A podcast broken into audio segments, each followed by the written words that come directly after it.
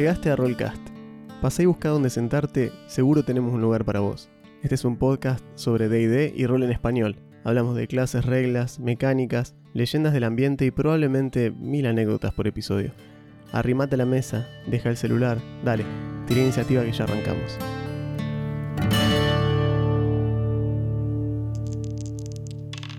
Hola, ¿cómo están? Bienvenidos a el episodio 114 de Rollcast. Yo soy Juan. Yo soy Augusto, ¿cómo andan?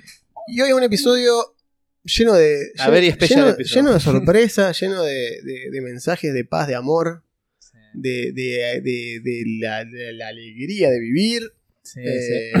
Estamos en sintonía con el universo. Hoy estamos, tenemos todos los chakras alineados, eh, balanceados. Les cambiamos el filtro de aire a los chakras. Todo. La verdad que increíble. Casi tanto como Venom.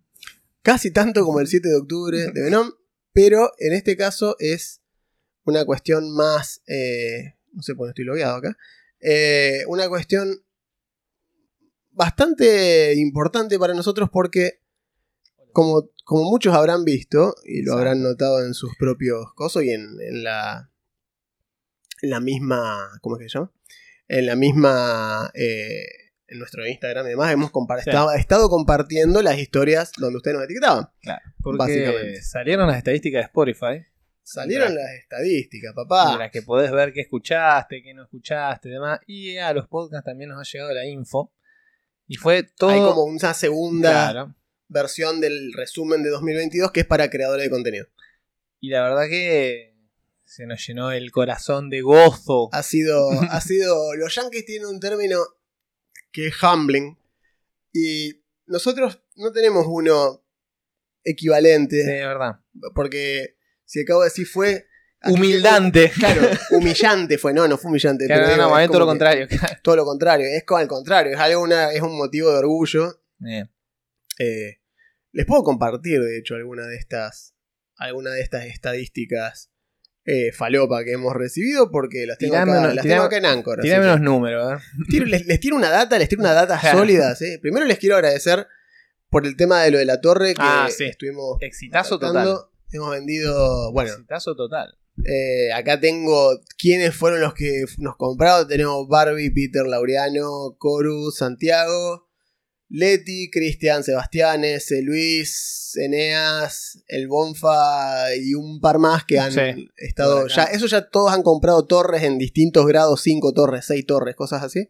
Sí, sí, Y después tenemos otra gente que no está en cafecito que la pagó por otro lado, pues los Claro. conocemos de la vida. Así es. Eh, así que todavía quedan torres. Lo que sí, no duerman, compramos 20 más claro. y son las últimas 20 que vamos a tener a este precio. Primero porque se nos acaba el año y la Sí. gente que las está haciendo no va a poder hacer más No. antes que se acabe el año.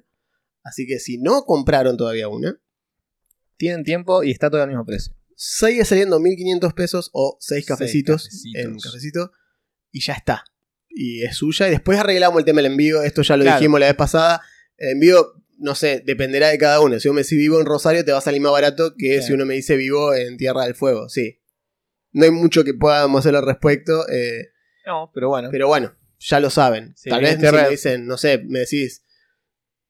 Lo pueden arreglar con nosotros. No somos una entidad Claro, sin si rostro no, mi multinacional. tío va o- mi tío va a. Santa Fe, bueno, dale. O qué sé yo, me decís, no, mira, tengo un primo en Buenos Aires que lo voy a ver cada tanto, mandáselo a él. Se lo mando, no hay problema. listo. O sea, ustedes nos dirán, yo por eso les pido, dejen su contacto cuando hagan la compra. Todos lo han dejado en mayor o menor medida y yo ya los tengo todos guardados para cuando tengamos las torres, Claro. eh, poder enviarlas. Mi idea es, deberían estar semana que viene. Semana que viene deberían ya, debería ya tenerlas.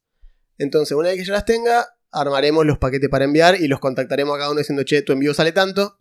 Claro. Y nos lo, lo pagan, vemos cómo hacemos. Va para allá. Y vamos distribuyendo. O sea, y la llevaremos al correo.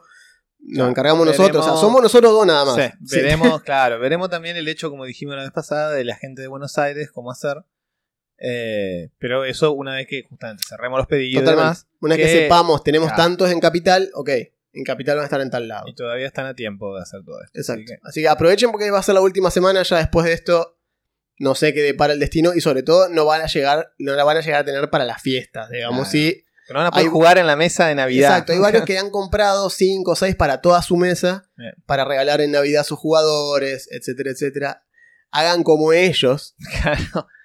Y compren para sus jugadores o para su máster. Ese máster que está ahí todo el tiempo, ¿no? Está siempre, Claro, viste, es- para usted y Es vos. el ¿cómo se lo héroe o heroína silenciosa Dale, de la mesa. claro, comprarle una torrecita de dado para que tenga de su lado de la pantalla, que no jode.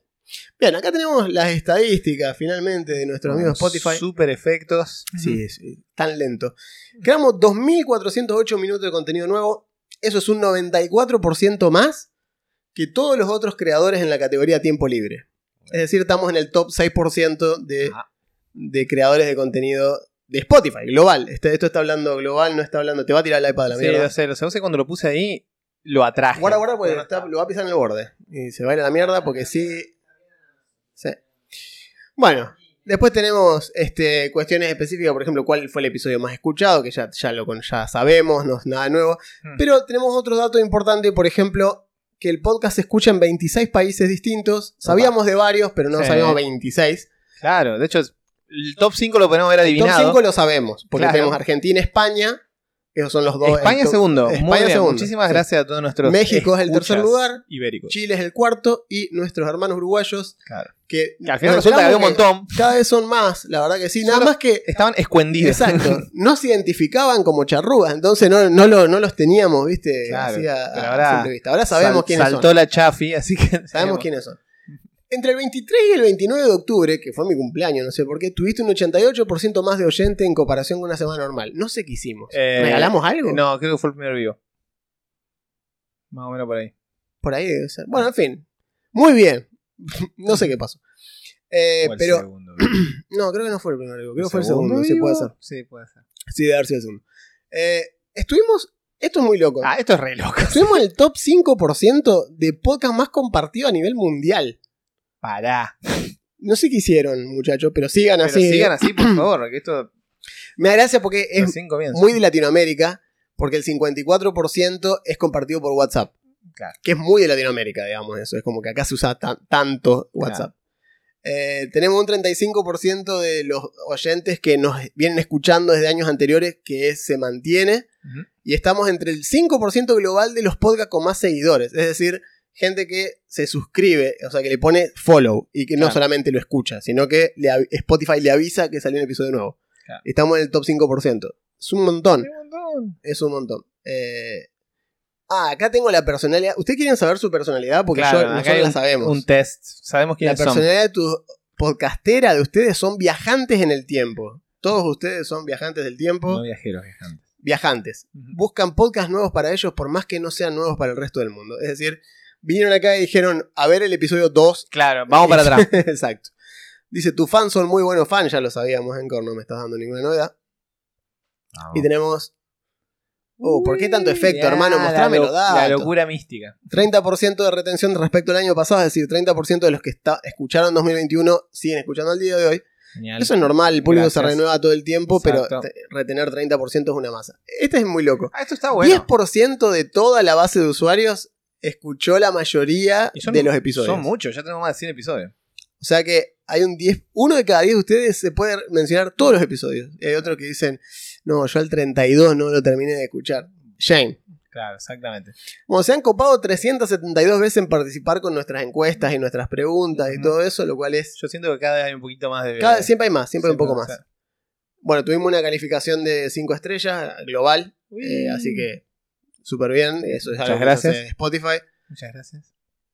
Y nuestros números eh, de, de estadísticos son súper altos. Tuvimos un 400% de incremento en reproducciones, en hora de contenido creado, dos, 300% en seguidores y 300% en oyentes. Una guasada. Un montón. Es un montón, crecimos, triplicamos, cua- cuadri- cuadriplicamos nuestra, nuestra Sí. propia audiencia y nuestra, nuestras, digamos, el producto como La tal llegada- es eso. sí, podemos decir que el 2022 ha sido un año Ha sido un muy buen año. nosotros. éxito.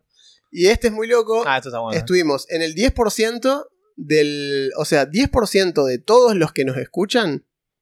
¿Sí? Eh, Eh, no, miento, perdón, para, es un número para esto. 700 oyentes. es un número. Estamos en el top 10 Ajá. para 700 oyentes. O sea, entre los 10 más escuchados por Exacto. esas personas. Top 5 para 500 y número uno. Para o sea, 215. para 215. Hay 215 Ustedes, saben, ustedes personas. saben quiénes son. Muchísimas Ustedes gracias. saben quiénes son. Ustedes son los de Real MVP que nos tienen como el, el podcast número uno más escuchado. Y yo ayer compartí, en total, habré compartido 15, 16 Sí, sí, un historias. montón, un montón. O sea que hay un montón más que nosotros no los vemos, pero que nos tienen ahí en, en el puesto número uno en su Spotify. Así que es una guasada y nos parece bárbaro. Yo sé que, por ejemplo, que Álvaro de Set solo escuchó eh, este podcast durante todo el año, se lo comió completo hasta el Sí. día. eh, y escuchó todas las horas que había para escuchar. eh, así que sé que él está acá, pero nada más que no encontraba el resumen. Así que bueno, eso. Eh, todo ha sido todo muchísimas, muy, muy muchísimas bueno. gracias.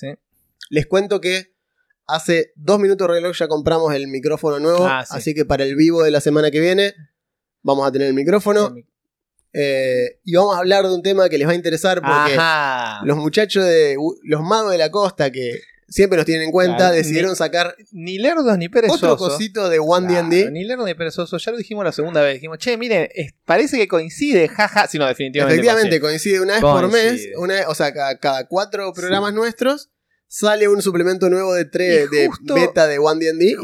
Calzó. para el vivo, así que si tienen ganas de debatir, ganas de pelear, ganas de defender y decir, no, a mí me re gusta que ahora Spiritual Weapon requiere concentración, bueno, la semana que viene. Es así. Vamos a tener cosas Exacto. de qué hablar. Eh, y este episodio particularmente, como notarán el título se llama distinto. En lugar de llamarse. Jueves de Build como llamaban los otros, este se llama, estuve pensando ponerle Clases del Cosmos. Vamos, aparte de la literación. Tiene que quedar siempre con la literación. Entonces, y va a ser el primer episodio dedicado a Starfinder como sistema, a las clases de Starfinder. O sea, por algún lado tenemos que empezar y las clases en un Las buen lugar. clases son el mejor lugar porque las razas es, un- es una sábana muy amplia. Sí. y hay mucho que separar Eh. eh, y no se va a poder. Al menos se pueden cubrir las razas del core, Claro, y hablar un poco de algunas otras. pero son muchísimas. Son muchísimas. Y, sí. pre- y prefiero terminar con las razas de D&D primero. Claro. esa es otra, todavía no terminamos. Definitivamente. Así que cuando terminemos eso vemos, pero por ahora empezar con esto que ya clases no nos quedan más del otro. Mm, Así que para meter un poco más de variedad en la rotación.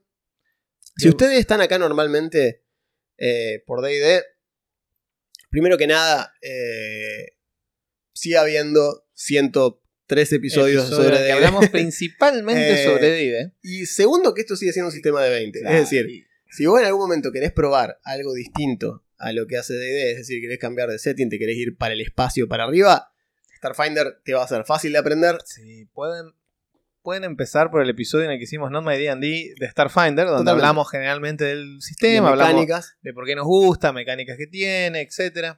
Si alguno de ustedes ya jugaron, por ejemplo, Pathfinder, esto es Pathfinder con algunos retoques que para mi gusto son muy buenos. De hecho, es, es todo más dinámico, todo un poquito más todo un poquito rápido. más rápido, sí. Está bueno, pero sigue teniendo el, el costadito crunchy si te gustan los números y Sí. te gusta combinar cosas, eso lo tiene.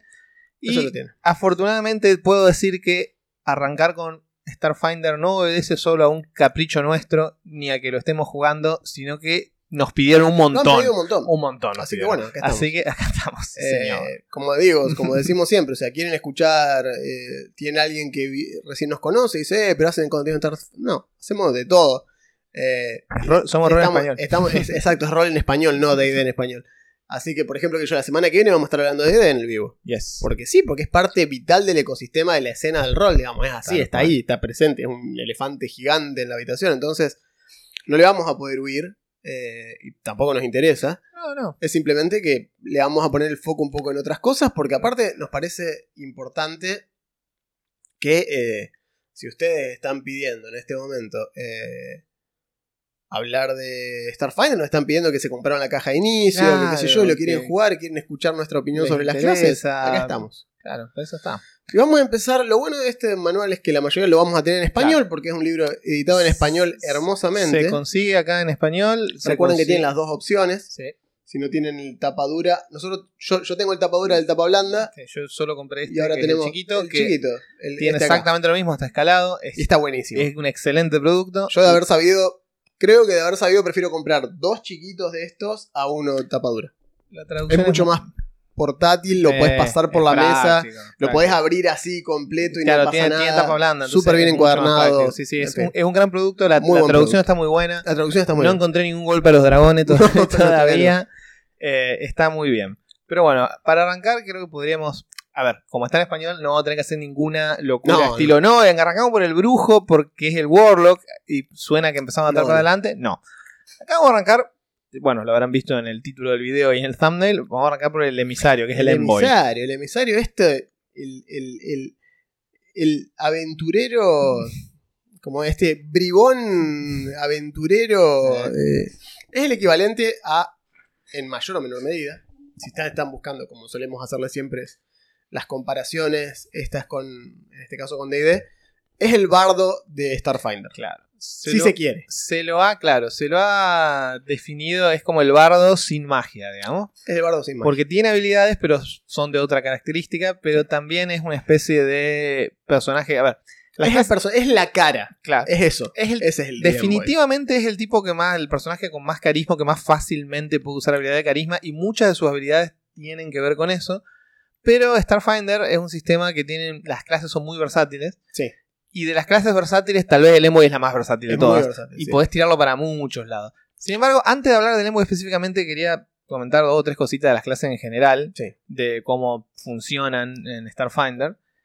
Eh, recuerden, o sea, por ejemplo, el tema es las, las cla- o sea, el tema de los puntos de golpe y los puntos de, ¿cómo están traducidos acá? Punto de aguante. Aguante. Punto de aguante. Claro, ¿qué es estamina en Estamina. inglés? Claro, los puntos de aguante y puntos de golpe dependen de la clase. Sí.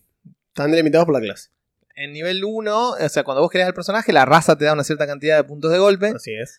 que después dependen de tu constitución también, pero les- Solo a nivel 1. tu progresión depende de la clase, como en idea que cada clase tiene un La dado. diferencia, la diferencia acá es que la progresión por nivel que te da la clase es flat. O sea, Sí. eh, no, no se modifica. No es un dado, no es No. un... claro. Lo que se modifica son los puntos de aguante. Sí. Entonces vos nivel a nivel tirás. Por ejemplo, estamos en el caso del Envoy. 6 más tu modificador de constitución. Pero eso no es HP. Eso es aguante. Claro. HP 6. Todos los niveles Te van a dar 6. seis, exacto. Hay clases que dan 8, hay clases que dan 10. Recuerden que los eh, puntos de aguante son los que se gastan primero Exacto. cuando recibís daño. Que por eso, y en base a eso precisamente, en base a que los puntos de aguante... re- ¿Se acuerdan cuando hablamos en su momento, eh, en el episodio que hablamos de la clase de armadura? Sí, nuestro primer taller mecánico. El primer episodio de Taller Mecánico hablamos de la clase de armadura.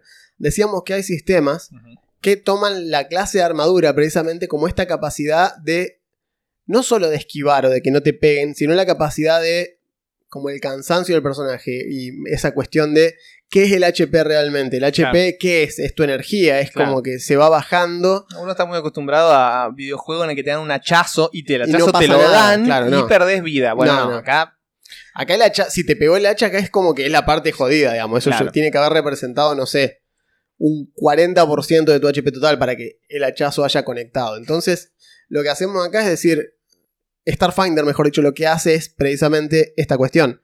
Primero está todo el aguante que tenés. Y si vos tenés 60 puntos de aguante, significa que para llegar al HP de tu personaje, primero hay que pasar por 60 puntos Claro. de energía, de tu personaje esquivando, cubriéndose, haciendo parry, bloqueando, lo que sea, hasta que se queda sin. Una vez que se queda sin, ahí le empieza a doler al HP. Claro. Y lo que dice Augusto de que es el bardo sin magia, es porque el Envoy puede curar. Pero cura estamina. Claro. Porque la estamina, al no ser una puntuación, al no ser un estatus, Claro, no es una cuestión Físico. física. no es una cuestión física. es moral, es Claro. ánimo, es energía. El envoy la puede curar, es decir, el, el enviado la puede curar, puede agarrar y decir, dale, dale, que no pasó nada, y te curo 2 de 6 de estamina. Por ejemplo. Y eso es algo que puede hacer el envoy. Y vos decís, ah, pero entonces magia curativa. No, porque No. eso no es curar No. en Starfinder. La magia existe en Starfinder, Sí, pero eso y no cura- es- y- y cura puntos de golpe. puntos de golpe. Cosa que el envoy no puede hacer. Claro, llegaremos pero el su clérigo, o sea, el mystic, El Mystic. no puede curar punto de aguante. No. Entonces los dos son necesarios para distintas cosas. Claro. Es muy interesante, digamos, el sistema en ese Está bueno.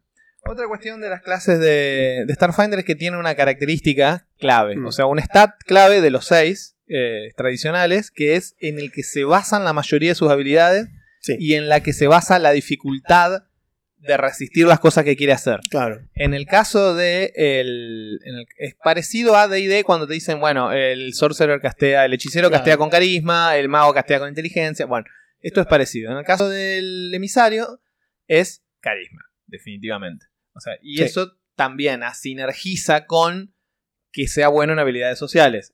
También Claro. parecido a lo que es el bardo de otros sistemas. Sí, sí, sí, es así. Eh, y aparte, el Envoy es como el skill monkey de, los, de Sí, las clases. junto con el operativo. junto con el, el el- el operador y el enviado, tienen una tracalada de puntos de habilidad por Sí. nivel. que eso es la siguiente cosa que podemos mencionar.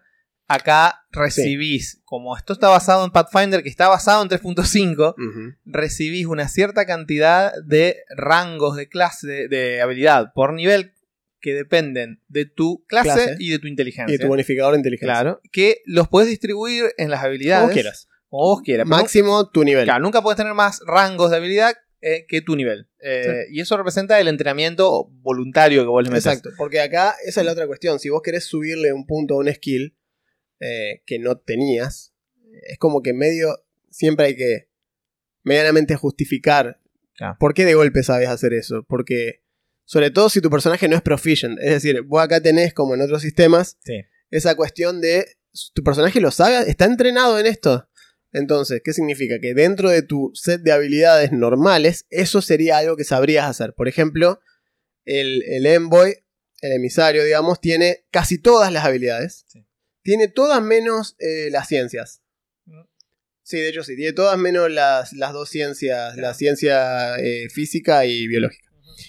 Eh, y misticismo creo que no tiene tampoco. Bueno, esas, esas- o sea, como que las cosas místicas y científicas no las tiene. Sin embargo, graciosamente tiene algunas habilidades voluntarias que vos podés agarrar, características de clase, que te suplen eso. Por si vos decís, che, bueno, pero yo Claro. sí quiero que el mío sea medio científico. Bueno, sí se puede. Tenés Pero que el punto es ese, algo, pero se puede. Por nivel él gana 8, Que es un montón. 8 puntos, que es casi lo más alto, eh, más tu modificador de inteligencia. Es decir, por ejemplo, ponen que tener un 14, o sea, más 2, como siempre, y ganas por nivel 10 puntos de habilidad. Eso, ¿qué significa eso? Que si vos de las clases, la clase, o sea, fíjense, la hoja de personaje tiene 3, 6, 9, 12, 15, 16, 17, 18, 19, 20 skills en total. Integridad. Y el personaje, este gana, dijimos, 10 por nivel. Es decir, si vos querés, podés mantener 10 habilidades maxeadas Claro. constantemente. Cada vez que subís un nivel le pones un punto y las vas manteniendo al taco. Porque dicho sea de paso, las habilidades de clase, que esto lo vamos a mencionar ahora, después ya acuérdense, pero las habilidades de clase, cuando vos tenés, tiene un puntito negro al lado, significa Ah. que es una habilidad que tu clase sabe usar, ganan inmediatamente un más 3 Claro. en cuanto le pones un punto. Claro. Si no le pones el punto, no lo ganas al más 3. Pero si le pones el punto, tenés un más 3 adicional, que es como el proficiency bonus de DD, muy similar. Claro. Hay- Entonces, sí. bueno, esa cuestión, ¿no? Y vos podés subirla a las que no tienen eso, pero en esas vas a ganar solamente el rango que le pusiste más la característica. Por ejemplo, inteligencia. Por ejemplo, la ciencia es esta que no Claro. tiene. Bueno, le pusiste un rango, tenés un rango, más cuando tenés inteligencia 2, listo, tirás a más 3 ciencia loca. Pero tu diplomacia, que tenés más 4 de carisma, más 3 por tener el coso y más, ah, tirás más 8. A nivel, o sea, a nivel 1, la que no sabes qué onda tirás más 3, la que sí sos bueno ya estás tirando más 8 de el nivel 1. sistema está hecho para eso. Está hecho para que uno se pueda especializar. Lo bueno que tiene es que especializarse no significa tener pocas opciones, pero significa que hay algunas cosas que las vas a hacer muy bien. Y una de las cosas que te indican que puede ser muy bueno es la clase. Claro. En esas habilidades de clase vas a tener un más 3. Si Sí. después de eso vos lo haces sinergizar, o sea, lo haces combinar con lo que te puede dar la raza o con lo que te puede dar tu temática, La profesión, sí. Claro. eh, podés llegar a tener todo un perfil de cosas que puedas ser bueno haciendo. Y ser bueno haciendo significa eso. Hola, soy nivel 1. Bueno, tiro esto a más 8, A más más, 12. 9. Sí. Después, o sea, llegamos a. En la campaña que estábamos jugando los domingos de Juan, tenemos nivel 6. Y yo tiro misticismo a más 15. O Sí, sea, con un 1 saco un 16. Sí. Y con un 20 saco un 35. Es- Entonces es una. Y sin embargo- no están optimiz no, no están maxeados. O sea, No, no, no, están jugando a es- optimizar. Están hechos así para divertirme porque eran medio los primeros personajes de Starfinder. Exacto. Pero después, o sea, fíjate, Aparta, que es el, la- el otro personaje, justamente es un, es un emisario que estoy jugando en otra campañita. Es, esa sin querer me salió más precisa y después me puse a leer algunas cosas y fue como, ah, mira, es más, la clase está sugerida para emisario, la Ah, mira, raza está la raza. sugerida para emisario, una serie de cuestiones. Y en eso sí tiene ADN de Pathfinder, que si vos querés optimizar, sí. le podés dar manija. Sí, está sí. muy bien. Pero por eso, aparte ya. Bueno, eh, tanto, bueno, mi hermano como el otro, eh, Santiago, que está jugando con nosotros, son nivel 2 y los dos ya tiran skill a más 12, más Sí. 13, más 14, más 15. Es así. Eh, si sos un Isoki, que es la raza de las ratas, digamos, y tirás sigilo, un Operator Isoki que tire sigilo está tirando más Sí, sí. 15. Sí, sí, Porque, y a nivel 2. O sea, ya tiene. Es posible que saque un 35 una tirada. Eh. A nivel 2. Starfinder está hecho para ese tipo de números. Eh, a diferencia de lo que decimos siempre, que Quinta tiene esta cuestión de haber simplificado el espectro para tirarse más eh, a menos, a que los dados no sean tan grandes. Claro, eh, que los números los- bounded accuracy. Claro, que los bonificadores no sean tan grandes. Esto es todo lo contrario. Acá los bonificadores se van. Se van, se van, se van, se van. Todo lo que se puede. Y el sistema te lo va a pedir. ¿o no? El sistema te lo pide, O de hecho. Es como que te en dice. combate se nota un montón. Sí, sí, sí. En combate te dice, ¿qué sea tiene este bicho? 23. Somos level 3. 23 tiene que ser. Bueno, o sea, ¿y cuánto tira el ataque? Más 12. Ah, Ah. bueno. Eh, sí, es así. Y vos decís, eh, pero me va a pegar sí o sí. Por ahora sí, no hace tanto daño. Claro. La idea es que después, más adelante, eh, es otro sistema, es lo que decíamos, Sí. es lo que decíamos hoy. En, en Buen Quinta podés rebuscártela sin armadura, sin ciertas cuestiones, Sí. las zafás igual. El En tema- Starfinder tenés que preocuparte Mm. como, como jugador Sí, de El- conseguir mejores ítems y insistir con eso, pedir Todo. si alguien vende. Y como DM, no ser boludo y acordarte de darle la opción de que puedan comprar, porque si comprar, no. que puedan encontrar, que puedan. Eh, sí. También es cierto que, por ejemplo, algo que cuesta un poquito ajustar al principio es que como tenés, no es que tengas el doble de HP, pero tenés dos pools, tenés el aguante y después los puntos de golpe. Te pueden empezar a pegar temprano en la pelea, pero no vas a estar realmente en problema a No. menos que, no sé, el bicho saque un crítico, cosas que pasan en cualquier Que sistema. te vuelen todo Claro. el aguante de un de un plumazo. golpe, de una golpe cosa así. en Pero en general puede ser que te peguen un par de veces y todavía no estás preocupándote porque, bueno, ok. No, porque aparte, cuando termina la pelea, Ah, sí, en esa 10 es otra. minutos, Esa es otra. Gastando curás- un punto de resolución, curás todo el, todo el aguante. te curás todo el aguante. O sea, te tomás un descanso, parás, mirás así, sí, wow, ya estoy. Ya está. O sea, es que, porque, por, por eso mismo que decimos, porque no es algo físico. Claro. No es que hay que esperar que se cierre una herida, es simplemente recuperar las ganas de volver a pelear. De hecho, podés andar por la vida destruido con un HP, un Pero punto con de mucho golpe aguante. y con todo el aguante y eso representa... Tiene el- unas ganas de vivir que se muere. Claro, exacto. Bueno, me, so- me, me pega una piña más y me muero, pero le- ¿cómo, cómo le va a costar pegar esa piña? Como diría el señor Burns, o sea, soy inmortal. No, no, todo lo contrario, la Es- más mínima brisa podría matarlo. Inmortal. bueno, Inmortal. eso mismo. Bueno, y el, y el, el emisario vendría a ser, eh, bueno, su habilidad característica, su habilidad clave, que es lo que dijimos, entonces es, su característica clave es claramente carisma. Ah, perdón, perdón, Sí. una mínima detalle. Hay algo acá, y digo sobre todo para la gente que a nosotros nos resulta como va, porque tenemos la edad que tenemos y hemos jugado lo que hemos jugado, pero la gente que viene de quinta, hay un concepto que es de 3.5 de Pathfinder y de Starfinder, que es el ataque base. Las El clases, BAB. el BAB, el- la, la bonificación de ataque base. Eso es algo que tienen por clase. Y es cuán bueno se vuelve esa clase a medida que sube de nivel atacando con ciertos tipos de armas. Hay tres Sí, tipos. esto, esto, esto sépanlo, Claro. esto es, ese- esto es de 20 SRD, Claro. Esto es bien básico. es bien básico. Tabla de progresión buena, regular y mala. Claro. Las clases que son para pegarle a las cosas, como el soldado, que es el fighter de Starfinder, Eh, la buena. la, es muy bueno. O sea, todos los niveles mejora. Todos los niveles es que más sube. uno, más 2, más 3, más mejora 4, más con 5. todo, mejora lo que, lo que va a pegar. Estás hecho, sos una máquina de pegar, pero mucho más que en quinta. Sí, sí, sí. Sí, sí, sí. O sea, el fighter de 3.5 comparado con el fighter de quinta. El fighter de quinta es un nene pecho al lado del fighter de 3.5. Sí. Con action surge y todo, Sí. el fighter de 3.5 te descose la cabeza a piña comparado con lo que hace el de quinta. sí. es Eh, así. Y acá, digamos, el soldado, por ejemplo, que es el equivalente, también pega un montón. Un montón. Pega un montón, tiene muy buenas tiradas de eso, y a medida que uno se va alejando en el espectro de pegar, estilo el místico estaría en la otra punta de esto, Es la, la mala. sí. es la mala, entonces sube muy poco, no Eh, sube todos el, los niveles. El Mystic es regular. el Tecnomante. El Tecnomancer es malo. El eh, Witch eh, Weird y el Tecnomancer claro, son, son, como los malos. peorcitos. Son los dos malos. Y el Mystic es como el clérigo, regular. Claro. ¿Qué significa regular? Esto para que. Esto se lo digo hasta nivel 5, pero para que se ubiquen. Buena es más 1, más 2, más 3, más 4, más 5. ¿Sí? O arranca en más 2 directamente el bueno. Me hizo dudar por un segundo. El solariano también tiene buena. El solar arranca más en, en más uno. Ah, más entonces uno, más está- dos, más tres, más listo. cuatro, más cinco. No, gana Perfecto. uno por nivel. Ya Listo. está. Bien. Esa es la, la, la- la buena es así. Sí, como la, la, la regular es más 1, más 2, más 3, más 3, Esa- más 4 más esa es 5, la del emisario. más 6 más 6, más 7 más 8, Exacto. más 9 más 9. Es Esa decir, es los la múltiplos de 3 es un nivel extra que no subís. Entonces, esto trajo a colación, bueno, y la mala es 0, es 0, 0, 1, 1, 2, 2, 3, 3. Es decir, mitad. Es así directamente. 0, 1, 2, 3, 3, 4, 5, 6, 6 y así, va repitiendo. Arranca, arranca abajo, arranca en más 0, Ujú. Que es lo que te mata, digamos, arranca en, en 0, 1, 2, 3, 3. Sí, sí, hasta nivel 3 o 4 no le pegas absolutamente nada. Exactamente, no le va a pegar a nada. Entonces, esa cuestión eh, es lo que los divide y eso se aplica a tirada de salvación. O sea, ese, ese 20, el, el SRD de D20 siempre hizo eso. Vos, a cualquier clase, el balance de las clases era muy simple. Era tu ataque base, tu BAB, ¿es bueno, malo, regular? Si era bueno, podías tener una salvación buena, y una regular y una mala. Había otros que tienen dos buenas y una mala. Hay otros que tienen dos regulares y una buena. Es, todos esos balances los hacía el sistema entre clase y clase para que vos puedas. Era la forma de balancear que tenían las cosas 3.5. Así es. Y funcionó, funcionó muy bien. De hecho, Sí. era una de las cosas que jamás le criticaría. No. El balance del- de, la- de las- de las tres progresiones, para mí siempre anduvo súper bien.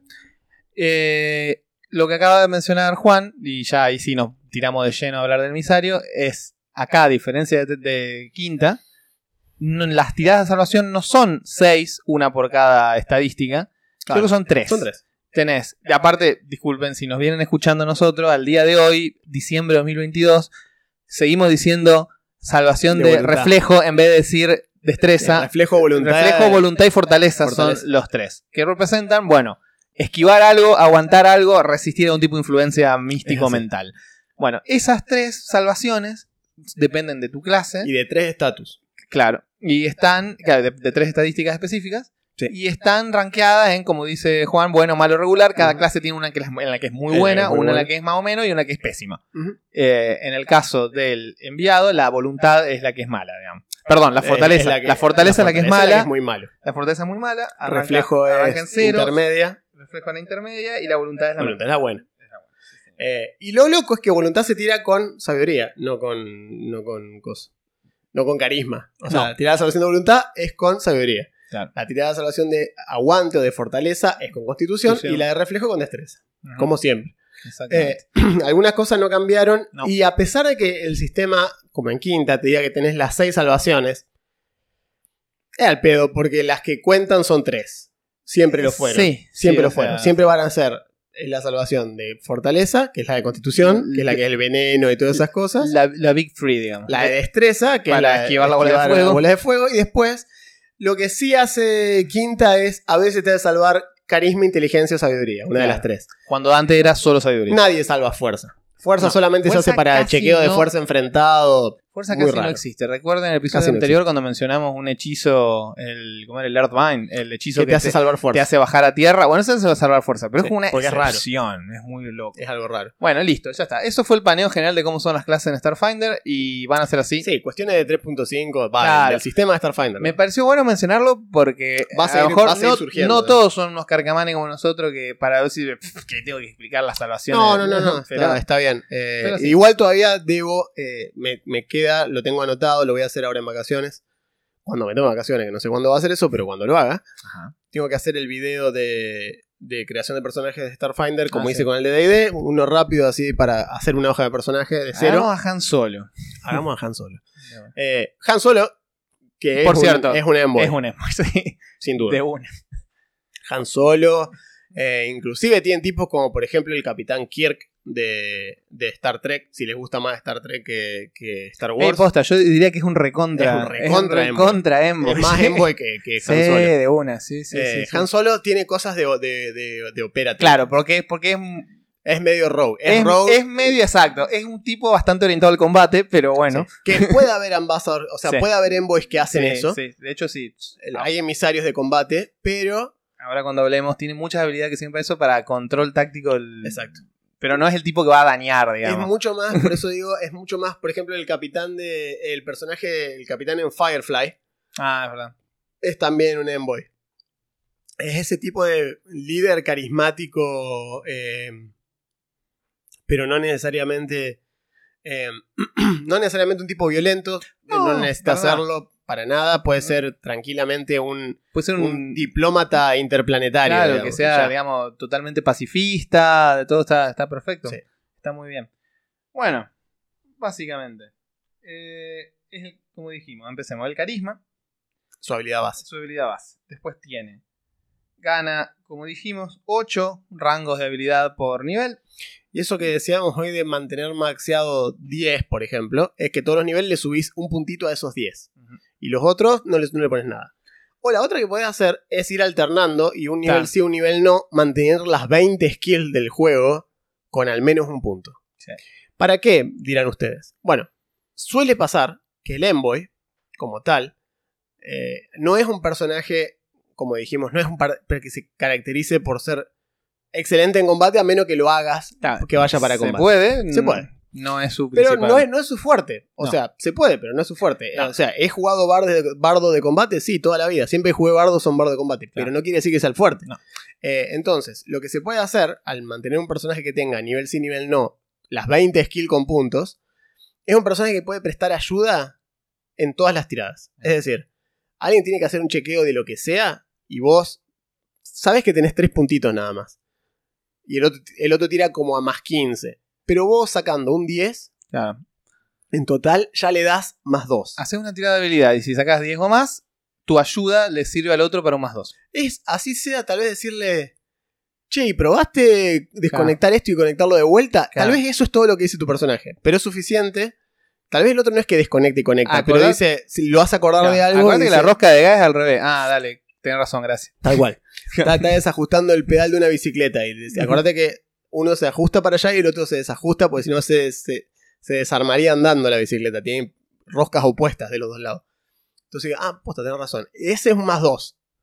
Y es sirve, digamos. Y el Envoy tiene esa gran habilidad de poder mantener casi todas las skills con puntos. Entonces puede asistir a cualquiera. Eh. Y siempre vas a tirar dados. Si a vos te gusta tirar dados, sos una persona que te gusta tirar dados, Viniste al lugar correcto. Exacto, porque tirás dados constantemente porque sabes todo. Es así. Sí. Sabes un poquito de todo. En lugar de necesitar el Jack of all Trades que tiene Claro. en quinta en los bardos, que tenés un montón de puntos para poner. De hecho, la lista de habilidades, la menciono rapidito, de las que son eh, clases, digamos, que son habilidades de clase para el emisario, son acrobacias, atletismo, averiguar intenciones, que es una de las más importantes, cultura, diplomacia, disfrazarse, engañar, informática, ingeniería, intimidar, juego de manos, medicina, percepción, pilotar, profesión, depende con carisma, inteligencia, sabiduría y sigilo. O sea, 16 de las 20 posibles las tiene. Está muy bien. Es un montón. O sea, por eso decíamos, es más fácil decir cuáles son las que no tiene el Envoy que las que tiene. Porque tiene todas. Y, y todas esas que les mencionó recién Augusto, significa que con un puntito que le pongan ya tienen más 4. Sí, Sin contar- Exactamente. Sin contar la estadística. Es decir, tal vez me decís, eh, capaz que en destreza tenés más 3 más. Bueno, con un puntito tenés más 7. Claro, ya en nivel 1 puedes estar tirando a mínimo más 7 con esos más 3 de destreza, por ejemplo, de acrobacia. Es así de fácil, o sea, y es un punto nada más. Entonces, imagínense, yo les digo, sobre todo para los que en este momento están jugando quinta. eh, si están jugando quinta hace poquito, sigan ahí. Sigan jugando eh, quinta. sigan jugando quinta. Nomás Todavía a quinta. tienen mucho por. No, por- no le den por- bolilla a por One D&D exprimir. y sigan disfrutando de No, Quinta. no, porque aparte tienen muchísimo material y va a seguir saliendo material. Eh, Quinta es un sistema que va a, estar, va a durar muchísimo más de lo que parece. Eh, pero si ya hace un rato largo que están en quinta y tienen ganas de levantar eh, la vara respecto a lo difícil o lo, o, o lo exigente, lo taxativo que pueden llegar a ser los, los encuentros de skills y de ese tipo de cuestiones, bueno, Starfinder te ofrece eso. Oh, sí. Chequeos de habilidad con dificultades de 30, 40, y vos decís, es, es muchísimo esto. Claro. Y empezás a sumar bonificadores y bonos y este te ayuda y este Nah, te tira aparte- este ítem. Aparte, vos sabés que jugar Starfinder tiene. ¿Vieron cuando están jugando un videojuego? En las descripciones, sobre todo hoy en día, lo cual agradezco. Las descripciones de las dificultades. Y que te dice: En esta Quiero dificultad. disfrutar la historia. Claro, quiero disfrutar la historia. Bueno, en esta es. Acá vas a tener un desafío medio, vas a tener que usar algunas habilidades, pero Sí. está todo bien. Y después la última que suele decir algo así como. Doomslayer. Claro, mira, acá tenés que medir exactamente qué estás haciendo, conseguir todas las ayudas posibles, Sí. hacer sinergia con las habilidades de los distintos personajes, porque si no, no va a llegar a ningún lado. Bueno, Pathfinder si no- es- eh, Starfinder es eso. Starfinder tiene mucho de eso. Es decir, che, tenés que exprimir lo que puede hacer la party porque los desafíos lo toman por sentado que vas a hacer eso. Sí, o sea, el- no, te, no te regala nada el sistema. Básicamente. Y si bien uno como DM, digamos, puede perdonar Sí. cuestiones como siempre, eh, es cierto que el sistema, sobre todo si van a dirigir algún tipo de aventura de las, las pregeneradas, que están hechas con, esa, con, eso, con eso en mente, digamos. o sea, los tipos conocen, Paizo conoce muy bien su público. Muy bien los conoce. Ah. Al- y saben lo que quiere la gente que juega aventura de Paizo. Siempre te dice, siempre te dan la opción de bajarle algunas cuestiones. De hecho, todos los manuales te dicen, si vos ves que esto está muy zarpado, bajale vos. Ni, ni, ni- preguntés, bajale. Eh, pero los tipos saben, digamos, que su público es un público que siempre le gustaron ese tipo de desafíos. Entonces, ustedes cuente- tengan en cuenta que gran parte de su público es el que vino huyendo de cuarta, digamos. Claro. ¿Entendés? Entonces, Starfinder, eso es Pathfinder. Starfinder no es el caso. Starfinder fue gente que venía diciendo. No puedo convertir DD a peleas en el espacio. No funciona DD en ese, en ese setting. Claro. No funciona. Termino jugando Star Wars de 20, digamos. Y no- funciona. Entonces, la- mucha gente, lo cual nos incluye, terminamos en Starfinder porque era el único sistema que te daba la profundidad suficiente para hacer todo este tipo de cuestiones. Por ejemplo, esto que decíamos, hacer un Han Solo o un Capitán Kirk eh, en, en un juego de rol eh, no es tan fácil. y que sea en la misma clase, pero armada completamente distinta. Exacto, de la misma clase, pero le pones una raza diferente, le pones una profesión distinta. Porque, Claro. por ejemplo, no, no hablamos, de- o sea, lo, lo- lo tratamos en su momento, Y tal vez hagamos poner ahí un. Lo Eh. tratemos en algún episodio de cuestiones Sí. de Starfinder. que se llame directamente las, las, las distintas Eh, profesiones. sí, las profesiones, los, los trasfondos. los trasfondos. Sí, es que en realidad es mucho más que el trasfondo. Sí, está, está bueno. De hecho, está bastante Es- mejor que es- trasfondo. te marca muchísimo el personaje. Porque el trasfondo es. El trasfondo es dos habilidades en las que sos clase o una, un idioma extra, una habilidad que no vas a usar jamás en tu vida. Tu vida, en Está tu comprobado. vida Nadie usa la habilidad de trasfondo. No. Nadie. Me jugamos quinta hace un rato largo. Creo que en total la habré visto usarla dos veces. Sobre todo porque la Y habilidad. sobre del tra- todo son cuando son. eh, que tienen contactos en, la, en los callejones. y es, nada una, más. es una cuestión es una cuestión rolera, digamos, de- del rolear el personaje, que no hacía falta que te la expliquen en un párrafo, digamos, decir, No. vos sos un soldado mercenario.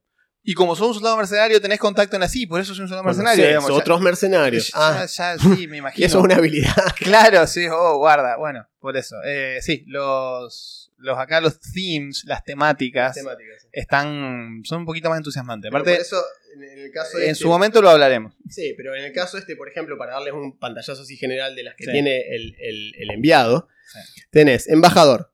La temática es seno buscador. El, Ah. el buscador con X, de Zino, eh, son los estos tipos que representan un gobierno concreto en asuntos diplomáticos y en ocasiones contactas con nuevas formas de vida e inteligencia. Es decir, sos el embajador de tu planeta respecto a vidas nuevas, a formas de vida nuevas. Y eso es un tipo de... Entonces lo que te da el manual es, te elige, por ejemplo, qué, qué improvisaciones poner, qué talentos de pericia, porque tenés pericias, eh, qué dotes ponerle y, qué, habi- y a qué habilidades mantener maxeadas. Te dice como diciendo, si vos te mantenés eso, sería como ese perfil. También tenés el oficial militar, fíjense, es otro. Claro. Y la temática que usa es haz del pilotaje. Es lo que decíamos hoy, un capitán Kirk. Es un oficial del- Claro. de un ejército, de la- en este caso la, la flota de la federación. eh, y es un muy buen piloto, por ejemplo, ¿no? Ya sé que me van a decir, pero Kirk no es el que vuela. Ya sé. Ustedes me entendieron. Ya. No, no peleen. Eh, el negociador, el negociador, por ejemplo, en este caso usa la temática Icon. Que es la super carismática. Icon es buenísima. Icon puede ser un popstar intergaláctico. Está buenísimo. Hace un rato dijimos, un dinosaurio pop. Dinosaurio, un, claro, un, un- un dinosaurio intergaláctico cantante de pop es genial. Y después tenés el forajido, que es el Han Solo, Claro. que es el- co- está hecho con la, la temática forajido. ¿Qué es eso? Es un, existe una temática que es cazador de recompensas también, que también Claro. podría haber sido. Eh, pero Pero es fí- esta- fíjate la descripción de forajido. Debido a pecados del pasado o a tu actual comportamiento ilegal, eres un individuo buscado en algunos sectores del mundo del pacto. Ya está. Bring me solo and the Exactamente. Exactamente. And the Wookiee, digo. Eh, Sí. Es así, digamos, es un poco, es un poco esa cuestión, ¿viste? Eh, entonces, estas cuatro variantes te las da el mismo, la misma, la misma clase. Que son como ejemplos de armar personajes Sí, sí, combinando son- los sí, distintos. sí, son, son build son build clásicas del enviado que podés hacer sin demasiado problema. Bien. Pero bueno, tiene sus. Tiene sus habilidades especiales. Sí. Eh, obviamente, esto va por clase. Tenés, recuerden, nuevamente, ¿no? En nivel, por ejemplo. eh, en niveles tenés dotes, eso es general a todos los personajes. Hay dotes en niveles establecidos. ¿Sí? Todos los personajes ganan dotes en X niveles.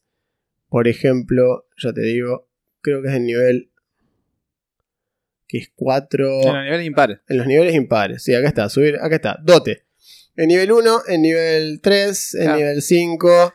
En nivel 6 ganás un beneficio del trasfondo. O sea, en nivel 1 ganás uno, en nivel 6 ganás otro. Y después tenés, en todos los niveles impares, eh, ganás dotes. Ujú. Aumentás características de nivel 1, 10, 15 y 20. Tenés los aumentos de características. Eh, eso está buenísimo. Eso está buenísimo. Eso está Pues se va a la mierda. El de del de Starfinder, y lo digo Todos los niveles tenés algo. probado varios sistemas, está buenísimo. De hecho, eso lo dijimos en el video. Me hace acordar a, eh, por ejemplo, Shadow, que es esto, pero condensadito. Bueno, acá lo mismo. Todos los niveles. Shadow Demon lo, lo hacen 10 niveles. Claro, acá lo hacen en 20 y te van dando muchas cosas divertidas, te permiten personalizar, customizar el personaje de una manera copada. Sí. Y tiene algo que es casi no importa qué tipo de, de personaje quieres hacer o cómo te guste jugar, te vas sintiendo que vas mejorando, que es algo No, re sí, sí, importante totalmente, en, totalmente. en tener un personaje. No hay nada peor que subir de nivel. ¿Y, y ahora qué ganaste? Nada. Y No, sí, eh, no gané nada. gané DHP. Sí, no, no, no. Qué copado. Bueno. No, no, no. Por eso ese sentido es buenísimo. Así que bueno, tienen todos los dotes, eh, como dijimos. Los beneficios de esto de haber elegido ese trasfondo en nivel 1, en nivel 6, en nivel 12 y en nivel 18 Ujú. son las veces que ganás Claro. esto. Después niveles impares dotes, 5, 10, 15 y 20 subís estadística. Exacto. Que dicho sea paso, la subida La estadística es subí un brutal. montón. Brutal. Pegás un salto de más 5 en, en la- en el valor general del personaje.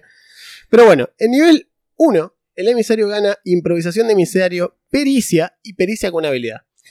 Pericia para los que. Los que no. Ustedes podrán, si bien de quinta, entenderán por pericia, entenderán expertise. Expertise. No es lo mismo. No. Acá es ligeramente distinto. Pero empecemos con la improvisación. Las improvisaciones son maniobras, son Sí. trucos que sabe el enviado, que sabe el emisario, digamos, para reforzar a los aliados, confundir enemigos o modificar el flujo de la batalla, lo que decíamos hoy, usando astucia, inspiración, suerte, etc. Ganás cada dos niveles una, una inspiración, Sí. Un una improvisación, digo, y hay una lista en la Sí. que podés ir marcando las que vos querés. Y cada suplemento que ha salido de, de da Starfinder da nuevas. Hay un montón actualmente. Esto es el, para usar un término así en inglés, el pan y manteca, digamos, es totalmente. la habilidad principal que tienen los emisarios. Es lo que te define el Claro. tipo de emisario que estás jugando. Ninguna otra clase tiene este tipo de habilidades. Es, es- lo hacen solo los emisarios.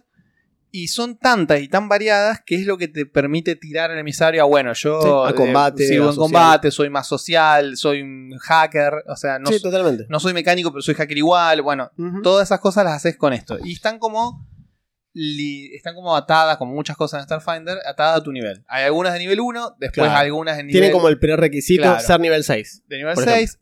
Algunas, y eso está buenísimo, mejoran solas Sí. cuando llegas a un nivel. Es decir, por ejemplo, hay una de nivel 1 que es la, no sé cómo se llama acá, la finta, la finta inteligente. ¿Cómo se llama? Ah, la, claro, la finta astuta. Ahí está, finta astuta. Finta astuta te permite distraer a un enemigo un momento para que quede desprevenido. Y a vos- partir de nivel 6, y a partir de nivel 6 mejora sola. sí, Porque por tenés que tenerla. gastar un punto de resolución.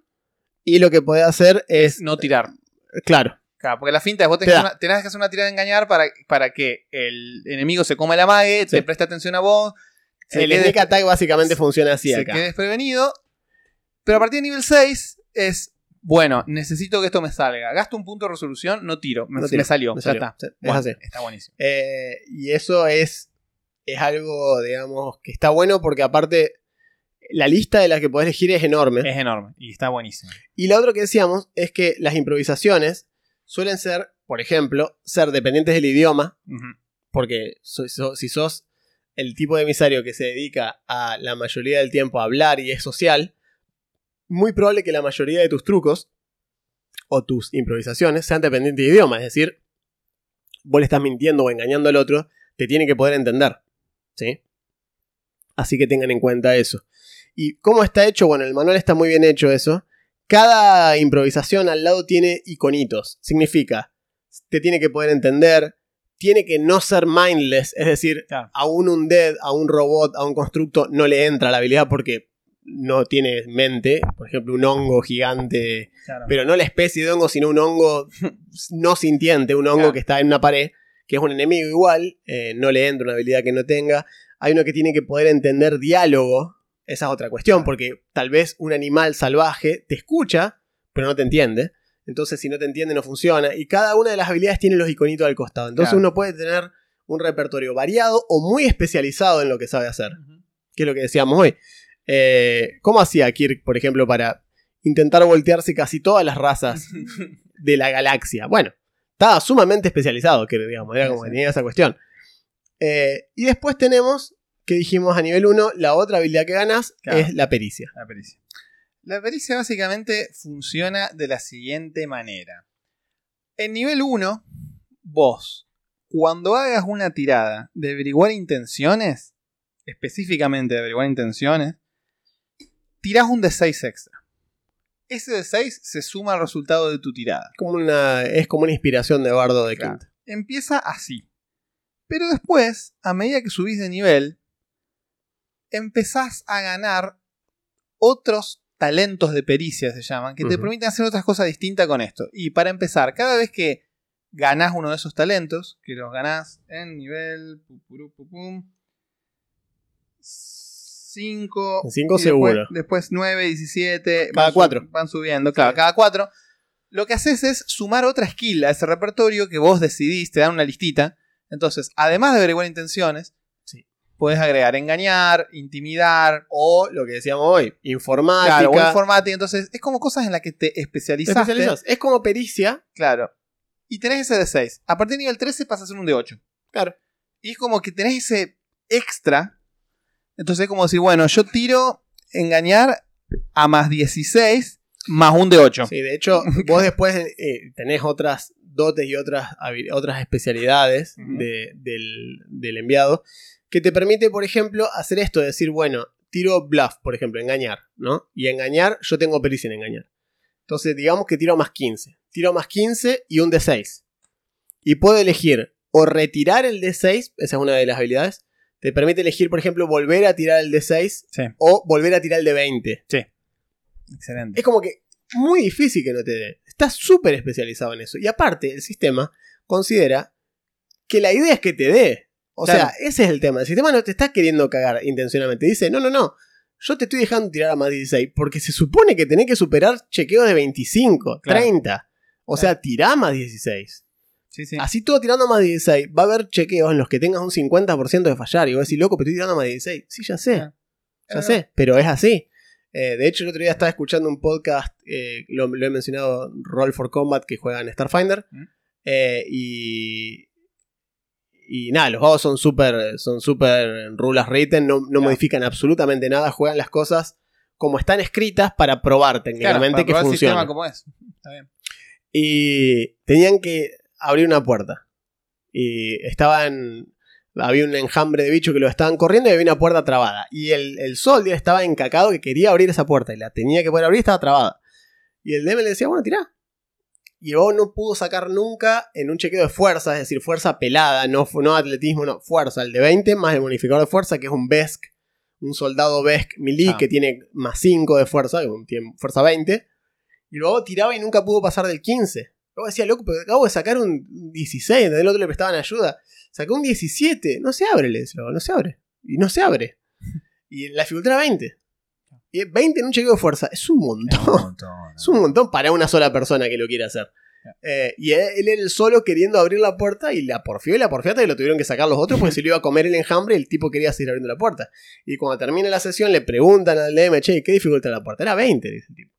Y dice, eh, loco, pero un montón, 20. Luego le dice, un- son level 8, chicos. Dice, acostúmbrense porque de acá en más solo sube. Claro. O sea, No, tal cual. yo le voy a empezar a tirar. El, el DM les dice: Les voy a empezar a tirar dificultades 30. Salvación, salvación de voluntad, dificultad 30. ¿No te dio? Te entró. Digamos. Y, ¿Pero por qué me entró? Porque sí, es lo que.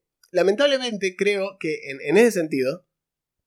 Es algo a lo que los otros sistemas, y con los otros sistemas me refiero a no quinta, nos han acostumbrado, en ese sentido, eh, los otros sistemas siempre lo tuvieron. Es decir, dificultades Las especializadas. cosas escalan. En Las cosas cuales- mucho. No, y aparte, que si tu clase no es buena en esa, te, Ah, te sí, sí, sí, recontra no, no, cabe. Antes en 3.5 venía corriendo el bárbaro más enojado del mundo, vos le hacía algo de voluntad y el bárbaro hacía al Sí, piso. No sí, había sí. nada que hacer.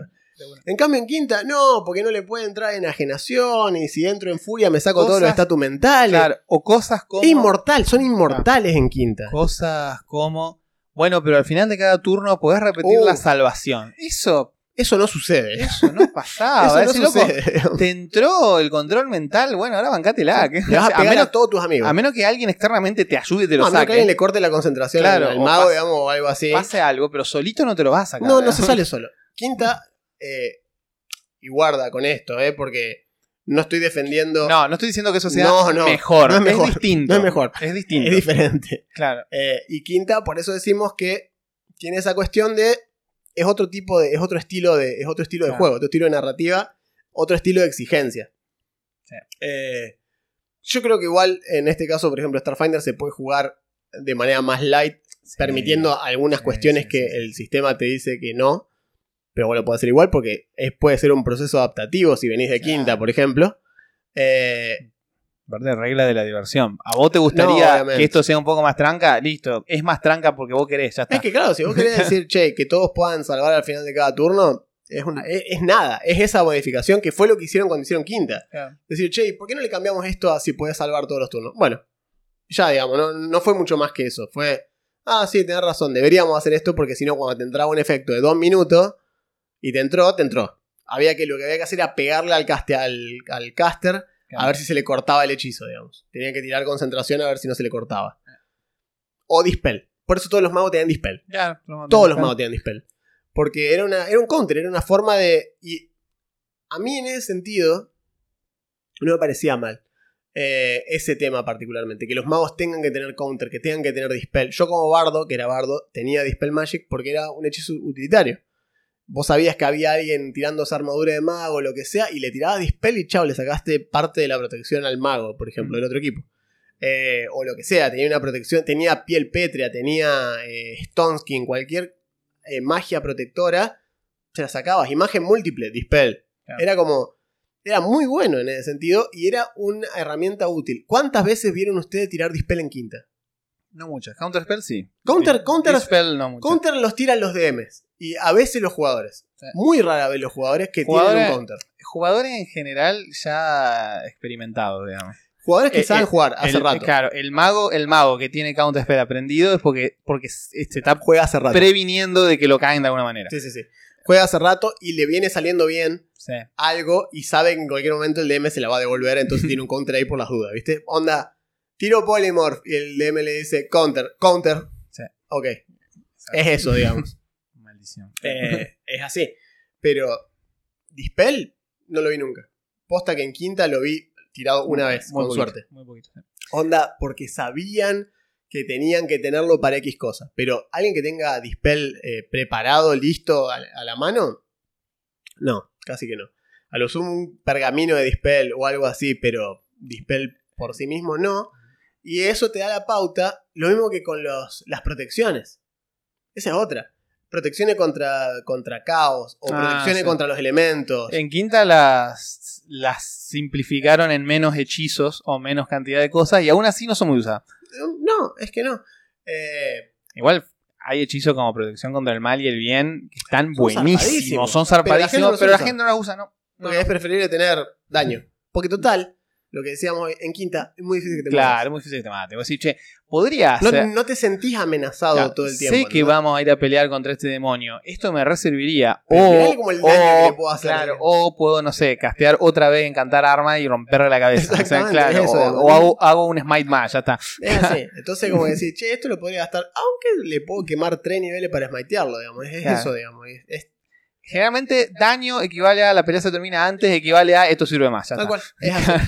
en cambio, acá eh, hay ciertas cuestiones que te obligan a pensar de manera un poco más estratégica. De hecho, Claro. este podcast que les digo que escucho yo Mm. no tiene lanzador de conjuro. Ajá. Y es un garrón. Y la pasan re mal. Tienen un mecánico, un operative, un emisario y un soldier. O sea, bien balanceado, pero no hay magia. No hay mago. no tienen mago. El único que cura y el, y el, y el envoy, el enviado que tienen, no, no sabe hacer el coso de curar. Ok, listo. Así que cada pelea es hasta donde aguantemos. Va- Es que va el soldado adelante y el dron del mecánico y aguantan todo lo que pueden hasta que se muere algo, digamos, porque Mm. es así. Eh, pero bueno, Bien.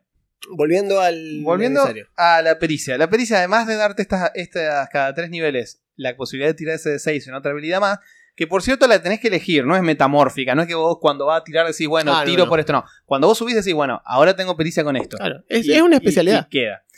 Tenés talentos de pericia, que te los dan a partir de nivel 3 y también cada 4 niveles, y son, si vos tenés al menos un punto, en- de un, un rango, digamos, en esa habilidad, podés elegir esta- estos talentos de pericia y son cosas especiales que podés hacer con esas habilidades. Ejemplo. Está buenísimo. Ejemplo. Para averiguar intenciones. Analista, la leo. Se te ha enseñado a considerar cuidadosamente tus propias presunciones, lo que hace mucho menos probable que asignes falsas intenciones a otras criaturas. Al usar averiguar intenciones para detectar engaños o descifrar un mensaje secreto, mientras tu tirada del dado de pericia no sea uno, es decir, el de Con uno 6, natural. Claro. No creerás que una frase cierta contenga engaños o deducirás información falsa de un mensaje secreto aunque falles por 5 o más. Es decir, esa cuestión que vos decís, viste, cuando el DM te, te tira, te dice, bueno, no, te pa- no parece que te esté Claro. mintiendo. Y vos, como sabés que sacaste un 12, decís, Claro, sí. "Mm, no, no, no, acá te lo está confirmando. a, menos que, a menos que en el dado de pericia, es decir, ese de 6 o de 8 extra que tirás, saques un 1, el DM te tiene que decir, no, es, es cierto posta. Exacto. O sea, Como que sos extra empático, te das cuenta. Es. Sos como el personaje de Lie to Me. O sea, onda, le, le- le leíste el lenguaje corporal y aunque no fue claro con lo que dijo, no te, no, no te parece transmitirte que esté mintiendo de ninguna manera. o le leo otra así random. Si elegiste ingeniería, se llama ingeniero adepto. Cuando intentas una prueba de ingeniería para desactivar o reparar un dispositivo, Ujú. puedes renunciar al dado de pericia, es decir, no tirar ese de 6 o de 8 extra, para reducir a la mitad del tiempo necesario para hacer el intento. Es buenísimo. Está muy bien. Está buenísimo. Hace que todas las habilidades y los chicos de habilidad sean muchísimo más versátiles. Sí, más interesante. Y es, muy- es más interesante aparte, porque eso es otra cosa que vi. Eh, y eso es algo que van a notar de este sistema particularmente. Todos los chequeos de habilidad tienen reglas específicas. Y no me refiero a, oh, loco, más regla que aprenderme. No, no, no. Me refiero a cuestiones posta. Es decir, por ejemplo, eh, lo que decíamos de ciencias de la vida, por ejemplo, life sciences, Ah. eh, ciencias biológicas. Ciencias biológicas, por ejemplo, si te va a enfrentar a una criatura que sea del subtipo bestia o, o monstruo o ese tipo de cuestiones, podés tirar ciencias biológicas y depende de qué tan alta te dé la tirada, es básicamente tirarle scan al personaje y te, y te dice el enemigo cuánto HP tiene, Claro. cuánta CA tiene, a cuánto salva voluntad. Es decir, no es que a tu personaje le aparecen adelante los numeritos como cuando le tirás Libra en el Final Fantasy. Pero, como DM, vos le estás diciendo al- al- a los jugadores las estadísticas para que lo tengan en cuenta. Es decir, para que sepan, por ejemplo, sabés que la CA energética de, este, de esta criatura es más baja que la CA cinética, por ejemplo. Entonces te conviene atacarlo con armas de energía en lugar de con armas de fuego común y corriente. Dice, puede usar ciencia de la vida, leo la descripción del manual. Puede usar ciencias de la vida para identificar aberraciones, animales, cienos, que serían los moquitos, us- humanoides, humanoides monstruosos, plantas y sabandijas, vermin. Sería acá. Esas son las clases que son puramente biológicas. Claro, y después para las otras se usa misticismo. Misticismo identifica todas las otras. Demonios, eh, extraplanares, todas esas cosas están en misticismo. Claro. Y si estás peleando contra robots, tenés que tener ingeniería y así. Y así. Claro. Y es muy sencillo, digamos, pero te da un uso extra del skill que no es solamente, viste que yo tiro percepción, tiro supervivencia, tiro, eh, tiene un uso posta el skill. Y esta habilidad de Envoy, la pericia extra de Envoy que te deja hacer esto, le da una habilidad más a, la- a las de por sí ya populadas, chequeo de habilidad que tienen muchas cosas para hacer. Es decir, es muy difícil que en Starfinder no encuentres nada para hacer. No, está lleno de opciones. Lleno. Y eso es muy divertido. Y hasta en combate está Eh, lleno de eh. opciones. Y el Envoy, Sí, de hecho, que no necesariamente va a estar peleando. Eh, podés, por ejemplo, vos sabés que el enemigo tiene CA, vamos a decir, vamos a poner un ejemplo práctico. El enemigo tiene CA 25. Tu personaje ataca más 10. Necesito un 15 en el dado para pegar. O bien, atacabas más 10. Con un 5 en el dado, es un 15. CA 15 es la CA necesaria para poder asistir en combate. Es decir, podés hacer fuego de cobertura, podés hacer fuego de retirada, podés hacer desviar la atención, es decir, podés hacer que tu personaje, si bien no va a hacer daño porque no, te dedicas a hacer daño, No. al menos estás activamente peleando y el enemigo te tiene en cuenta porque vos le estás dando, por ejemplo, un más 2 a la a tus compañeros, porque les estás haciendo fuego de cobertura. Entonces el tipo, por esquivar tus balas, no es tan bueno pegándole a tus compañeros que sí están peleando adelante Es- cuerpo a cuerpo. Eso es fundamental y es una de las cosas que a la que hacíamos referencia hace un rato cuando decíamos Starfinder te requiere que vos tengas eso en mente y lo uses. Mientras Ah, más sea- subís de nivel, más exigente se vuelve.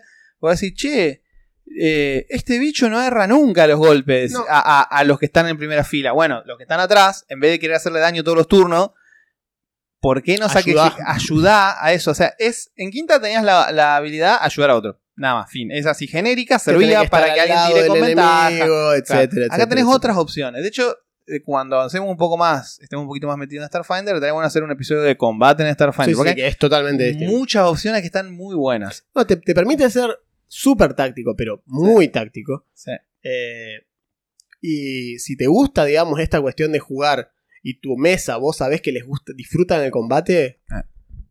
tenés pero para tirar contra Sí, el techo. Mal. O sea, tenés tantas opciones que es imposible que no tengan algo para hacer. Pero bueno, El emisario, en general, no tiene tipos de cosas que gane mucho más distintas de las que ya no, mencionamos. porque después simplemente, como dijimos, esta lista de las improvisaciones se extienden Son durante cuatro claro, páginas del son- manual. Y eso es el base. Después tenés otros libros más. Lo mismo los talentos de pericia y demás. Vos podés armar, podés tunear al personaje de una manera muy buena.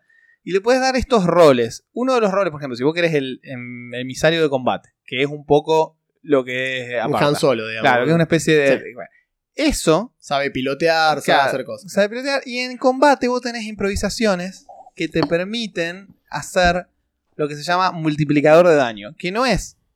Esto no es, digamos, un juego de pelea en el que tenés un combo timer. Y, sino que. A lo mejor tu personaje no es el que hace el daño. Pero vos tenés habilidades como esta que dijimos de la finta. Que hacen que los demás de la party peguen más y más seguido.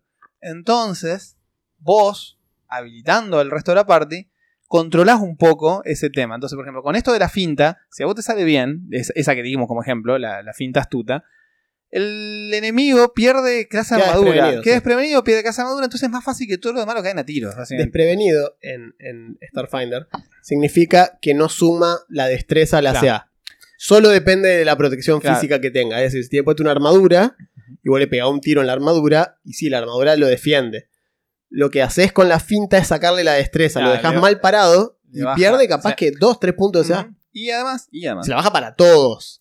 y además, no puede hacer ataque de oportunidad. Con lo cual, Te puedes mover alrededor. te puedes mover alrededor, vos, los demás, durante un asalto entero, podés bailar alrededor que no te va a hacer nada. Lo cual es importantísimo, Claro. porque no saben lo que sacuden los bichos en No. Starfinder. Y después esa, después se abre en otros, en los que, por ejemplo, tenés ataque astuto, que se suma a la finta, en la cual, además de hacer la finta, todo lo demás, no solo el bicho tiene penalización, sino que además ahora todos tienen un más uno a los ataques.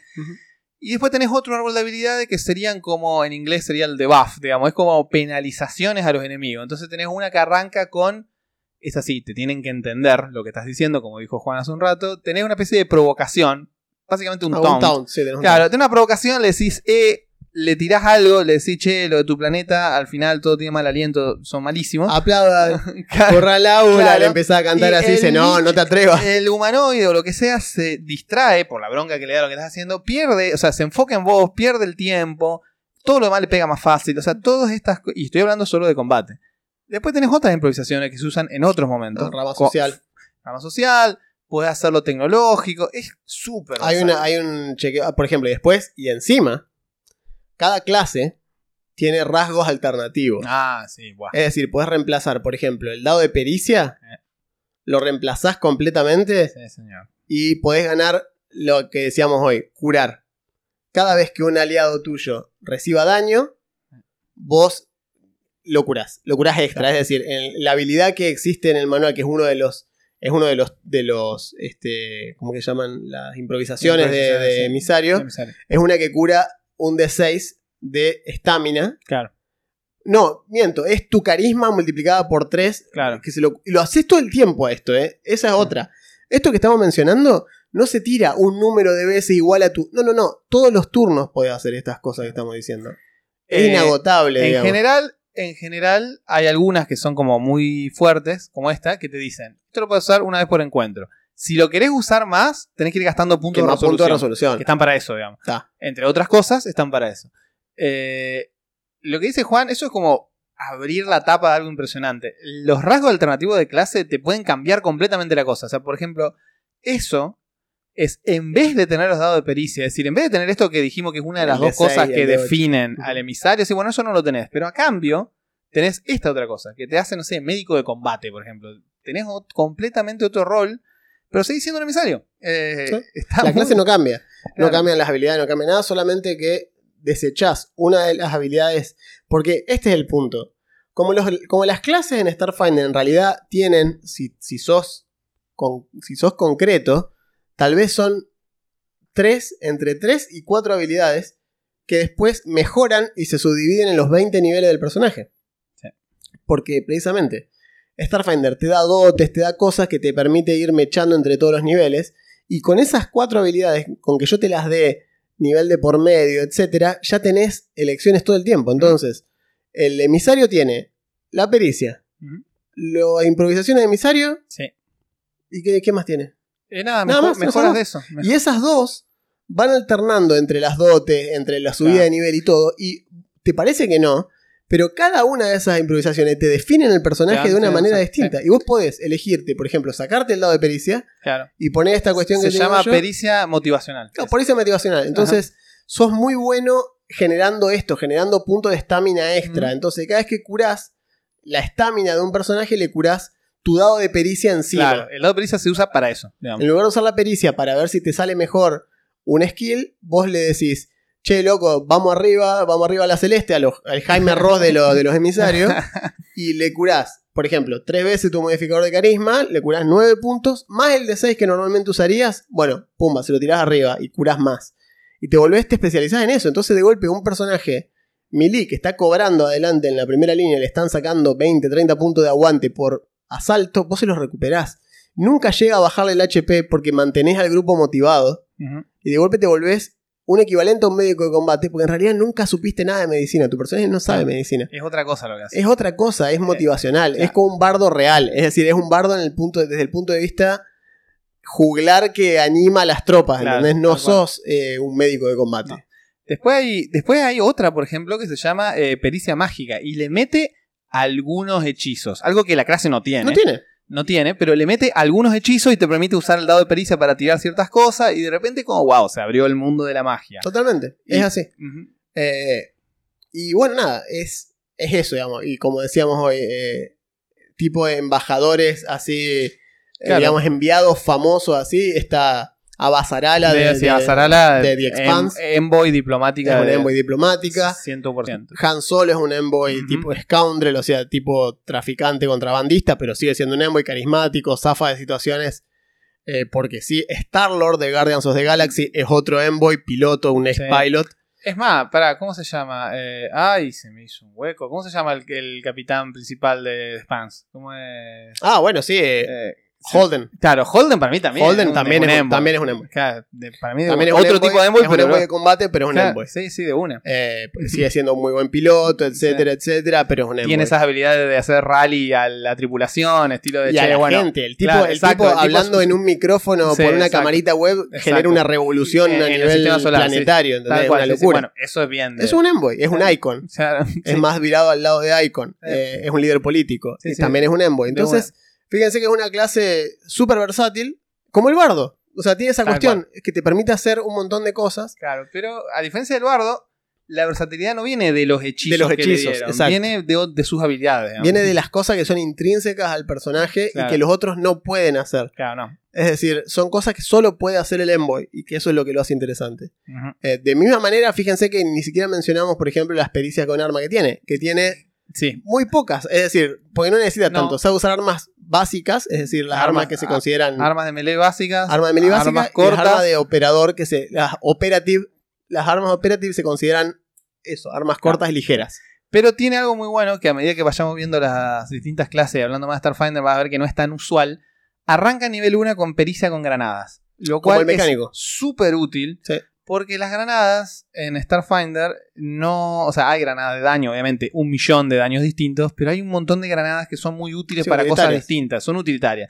Y el Envoy, otra vez, le sirve un montón eso. De repente paralizás a los enemigos, los congelás, los aturdís, los confundís. ¿A Tirás ustedes una granada gusta? de humo, Sí. tirás, te Si a ustedes escondés. les gusta onda, qué sé yo, el Mass Effect, si les gustó el Mass Effect, Eh, eh, como franquicia, digamos, bueno, el Mass Effect totalmente replicable sí, Starfinder. Las clases están todas. Definitivamente. Y ese, cuando jugaban el, el, el bioingeniero que tenía las opciones de. Le habían puesto mucho carisma, entonces eran buenos en opciones de diálogo. Y congelaban al enemigo y le decían al mago que le tire fuego cuando está congelado, entonces le hacías como lo pasteurizaba, digamos, Sí. al enemigo. Eso se puede hacer acá. Eh, sí, cual. congelar y que conve con otro personaje que sepa hacer algo que le haga daño extra a los enemigos están está- congelados. Está muy Eso bien. funciona. Está muy bien. sí. Entonces vos tenés esa función acá como de controlador de combate, Sí. porque tu rol es ese, es estar atento a qué está pasando y dar órdenes o dar como, por ejemplo, suelen tienden a ser capitanes en naves los, los envoys. Sí, no hablamos de eso porque es un mundo aparte, pero de los roles asignados en una nave, el rol de capitán está casi sí hecho o sí el Envoy, para el Envoy. Es muy, es muy el envoy, porque aparte el capitán no es solamente, oh, muy bien, señor Spock. eh, eh", No, no, no. Acá el envoy, eh, el capitán del vamos puede usar una acción de intimidar Sí. para motivar. Claro, Podés motivar y podés apretar a las Los, clavijas. los apretá, los apretá, Claro. como diciendo.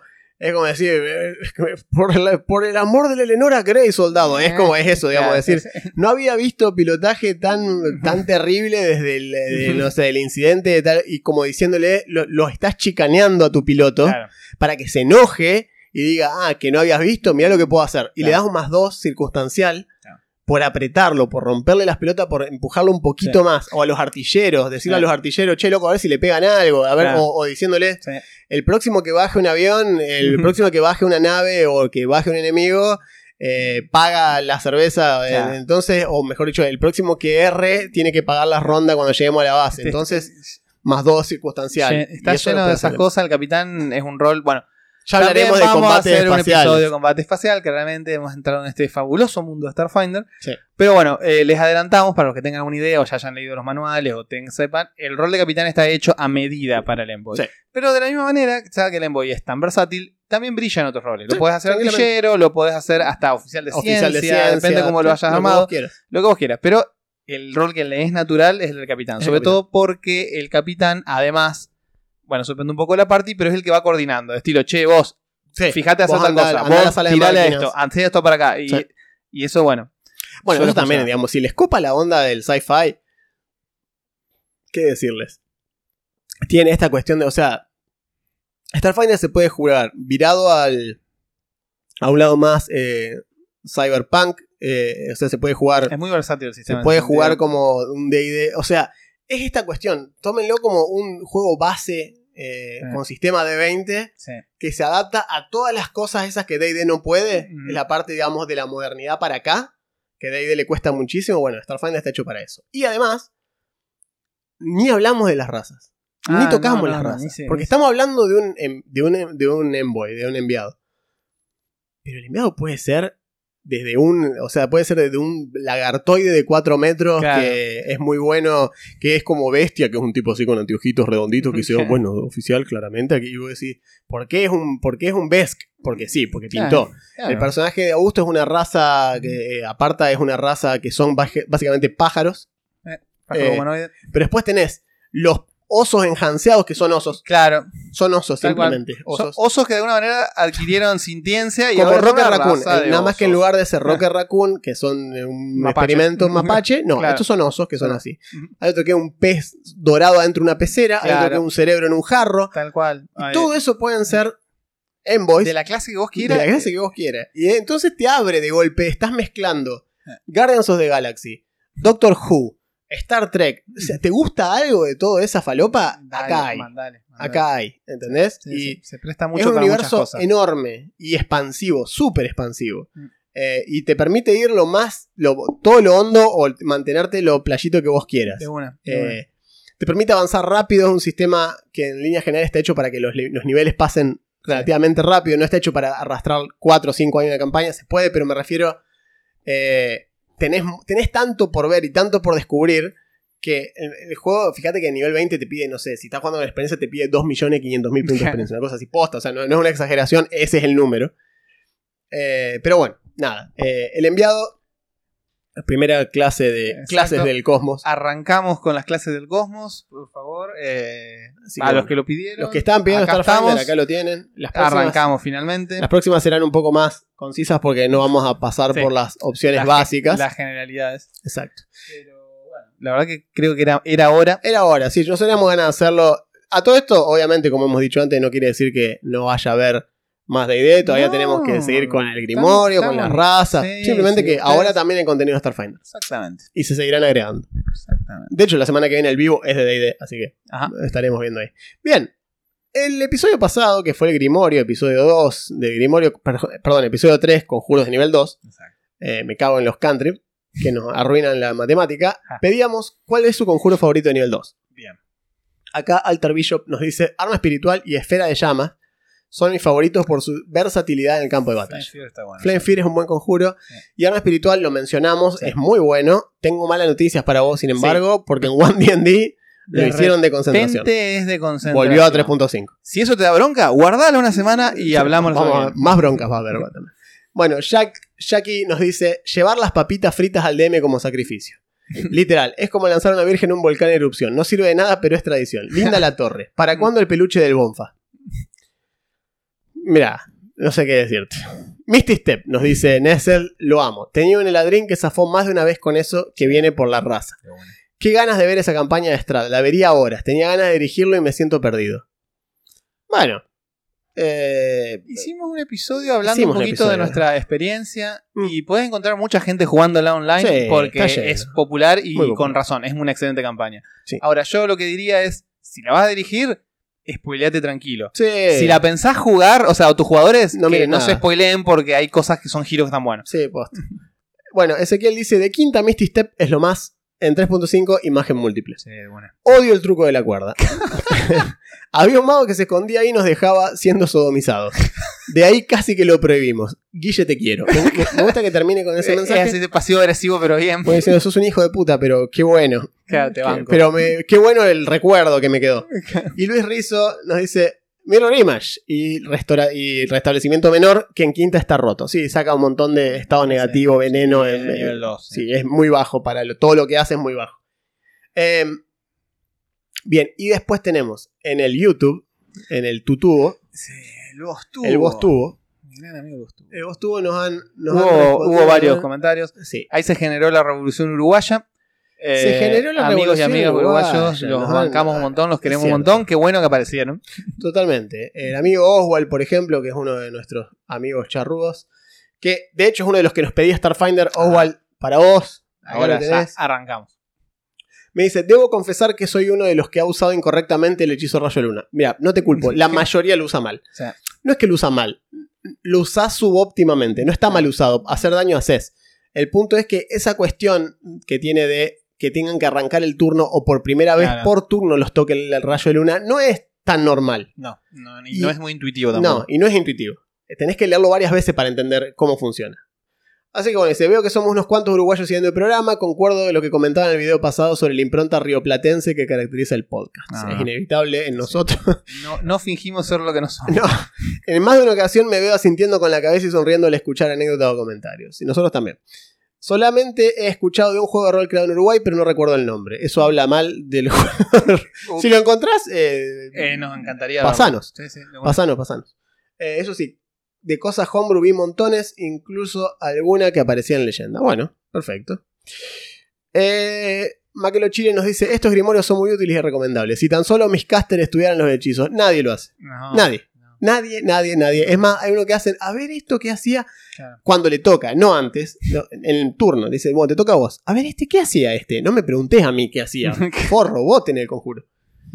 Ignacio dice, ah, sí, calentar metal, también conocido como hacer un Cronenberg. Sí, Sí. es, es, te- sí, es muy terrible. Sos el, sos el malo de Robocop que le cae la batea de ácido Ah, encima claro. ¡ah! al auto. Bueno, es. Cthulhu17 nos dice: Paso 1, avisale al rock que va a tener ventaja en stealth. Paso 2, tirá silence a los guardias. Paso 3, le llueve todo lo que sea arrojable a los guardias hasta matarlo. Paso 4, rompe la puerta del castillo fácilmente y así se asedia un castillo en completo silencio. Sí, más o menos. Más o menos, Si sí. podés hacer todo eso en, en, en- en 10 minutos, sí. Muy difícil decisión, dice el Bonfa, elegir conjuro de nivel 2 cuando uno tiene el PJ a nivel bajo. Es como elegir tener un superpoder. Ganar el Kini siempre o tener razón en discusiones de pareja. Comentario tan bonfa. Es muy del Bonfa eso. Aparte porque el poder obvio es el Kini. Porque, ¿de qué me sirve tener razón en una discusión de pareja, Sí, Bonfa? aparte, perdón, después del Kini va a tener más discusiones. Se acabó. es decir, no sé, bueno, mira, te compro tu casa y nos vemos cuando vos quieras. Luis Rizo nos dice, puede que sea demasiado nabo y no encuentro para comprar la torre. No, sí, está. Después lo agregué, Eh, ya, claro, está. eh, no, no eras nabo. eh, se, se había ido de la descripción por alguna razón. De hecho, había varios que decían, che, posta no lo encuentro. Sí, ya sé. Ya está, ahora está. Ahora ya está todo, ya está todo en orden. Están cafecitos, recuerden las torres. Mosquetero Raro dice, no conozco creadores de contenido, Craig en uruguayo. Bueno, no sabíamos que era uruguayo, la verdad. Ahora lo sabemos y Ah, sos claro. nuestro uruguayo favorito. Claro, de hecho te seguimos ahora y. De hecho, acá Rengar es otro uruguayo más que nos está con. que también. este Porque en realidad el punto es el siguiente. eh, para nosotros, a menos que ustedes nos digan de dónde son, no tenemos cómo saber de Sí, dónde no, son. no, de una no. Porque escribimos todos en español, digamos. Y a menos que le saquemos un modismo muy específico. Acá no veo a ninguno poniendo bien de bien. Ni vos, ni, Claro, ni, que usan una champion. Así que no podía saber que eran uruguayos Mm. a simple vista. Y prefiero no hacer el profiling de decir. Claro, tal cual. Este debe ser eh, inserte nacionalidad latinoamericana. Entonces, No, no, prefiero, si ustedes se identifican como uruguayos, perfecto. De hecho, es uno de los países que más nos escucha, así Sí. que Del único que no dudamos del Sonic boliviano, porque fue porque traído de fue Bolivia. traído de Bolivia y tiene documento. digamos, lo único que sabemos, el resto, la verdad que nos tienen que decir ustedes qué son, porque nosotros no lo sabemos. Eh, de hecho, hay gente que pensaba que éramos de capital nosotros. eh, y somos de Santa Fe. Así es. Pero bueno, eh, es una cuestión. Por eso digo, a menos que uno diga de dónde es específicamente o, o te lo pregunten, prefiero no asumir. Pero bueno, eso ha sido todo por esta semana. Recuerden, entonces, nuevamente, tienen una semana más Para comprar las torres. para comprar las torres. Eh, ya están encargadas, así que están y nos van a llegar durante la semana. Los voy a mantener al tanto, probablemente vía stories. Bien, bien. Y les recordaremos la semana que viene que vamos a hacer el vivo, episodio 115 Vamos. donde hablaremos de One D&D y su nueva edición sobre los clérigos y las especies. No hay más Ah, razas. Ahora son especies. No hay razas, hay no hay. eh, ¿Cómo era? Linajes. No hay linaje, No, no, no hay, no hay herencia. No, son especies. Son especies. Como esa película pedorra de terror de los 90. Eh, ¿cómo que pedorra de terror? Peliculón especie. ¿Y la 2? ¡Oh! Está Forrest Whitaker. Bueno. ¿Qué le pasa a este boludo? ¿Quién le ganaste? ¿Cuánta copa tenés? ¿Qué hizo Japón? ¿En el mundial este? Claro, ¿qué? ¿Eliminaste No a Alemania? entiende nada de este mundial, boludo. No entiendo nada. Me arruinaron el pro de los japoneses esto. Hijos de puta. Me arruinaron el pro de Japón. Está genial. Si hay algún Gana- japonés ganaron- escuchando, Es te me- felicito. Es pero lo mejor de la vida. Le ganaron es que me España y encanta. Alemania y perdieron con Costa Rica que se comió se 7. comió siete. Son unos ídolos. Pues creo que lo de Costa Rica fue un plan macabro. Para que si Alemania quería pasar, tenía Claro. que meter 7 goles de No, eso fue brillante. Eso fue brillante. Inalcanzable. Maravillosa jugada. Le jugaron con la calculadora abajo del brazo. ¿eh? No se puede creer. No, no, es que a mí me ponen muy contento los resultados del mundial. Lo que no me pone muy contento es el hecho de que tenemos claro. un pro de la pro- empresa. pro de- que hay plata en el medio y que me arruinaron No, estos no, muchachos es que porque es totalmente impredecible este muy mundial. difícil de predecir. Pero bueno, nada, fuera de eso, estos batacazos inesperados del destino me encantan, Son me parecen geniales. Son divertidos. Así que bueno, nada. Eh, nos estamos hablando la semana que viene es. para mucho vivo, más cosas. Resérvense una horita o el tiempo que quieran. Queremos, por último, antes de, antes de irnos, a la, antes de irnos al- al- a, la, a la despedición y al solo de guitarra final que marca el cierre del episodio, nuevamente agradecerles Sí, a por- todos por lo que hemos logrado en este año, que sin ustedes seríamos dos locos hablando acá. Gracias a ustedes, sí. Y nos alegra mucho leer que los acompañamos al laburo, que los acompañamos a ir a la Claro. facultad, eh, a ir a estudiar. Que se devoraron el podcast en, En, un tres mes, meses que claro, se han comido sí, todos los episodios, sí, porque hay que bancarse, tengo que maratonearnos a nosotros hablando Tal cual. 180 horas, mamita querida. Es mucho. Eh, pero digamos, sí, generamos esto, 2000, 2000, o sea, 2000 minutos de contenido, es muchísimo tiempo, y muchísimo tiempo que ustedes lo consumieron también, no es solamente nosotros hacerlo. Eh, así que bueno, nada, eh, Muchas gracias, agradecerles a, a eso, a los que están, digamos, desde siempre, eh, qué sé yo. Eh, tenemos a el, el S que nos bancó las cámaras, eh. Eh, una de las cámaras es de él, Ceci no- no- no- nos regaló el HUD que uso hoy para los micrófonos y todas esas cosas. Nada, todos los que se han copado de set nos, nos mandan manuales a veces para hacer reviews. De. Álvaro de set, digamos, todas estas cuestiones es todo Sani de la Fragua que siempre nos está me- metiendo ficha y compartiendo lo que hacemos. Sí, sí, sí. Y las tiendas, ¿cierto? La- Acá las Taca, tiendas, Estratajema, sí, sí. que son gente que nos hace el aguante al día de hoy, que han vendido cosas eh, con códigos nuestros de descuento, es decir, que ustedes han sacado algún rédito de esto. Y ver que ustedes efectivamente nos, nos puedan, digamos, este, ayudar con, bueno, en este caso el tema de las torres, que ustedes sacan algo, pero Y que... nosotros queríamos para el micrófono. y nosotros queríamos, necesitábamos el micrófono, así que ahora tenemos, ambos tenemos lo que queremos. Así que funciona simbióticamente la Claro. cuestión. La comunidad funciona y eso es muy lindo. La comunidad funciona y eso está bueno verlo. Ver que ustedes se hablen entre ustedes y ese tipo de cuestiones también está bueno y en los vivos se nota muchísimo y creo que es lo que más apreciamos. De buena. Así que bueno, nos estamos viendo el vivo la semana que viene. Gracias. Yo soy Juan Yo soy Augusto, gracias. y esto fue Roca.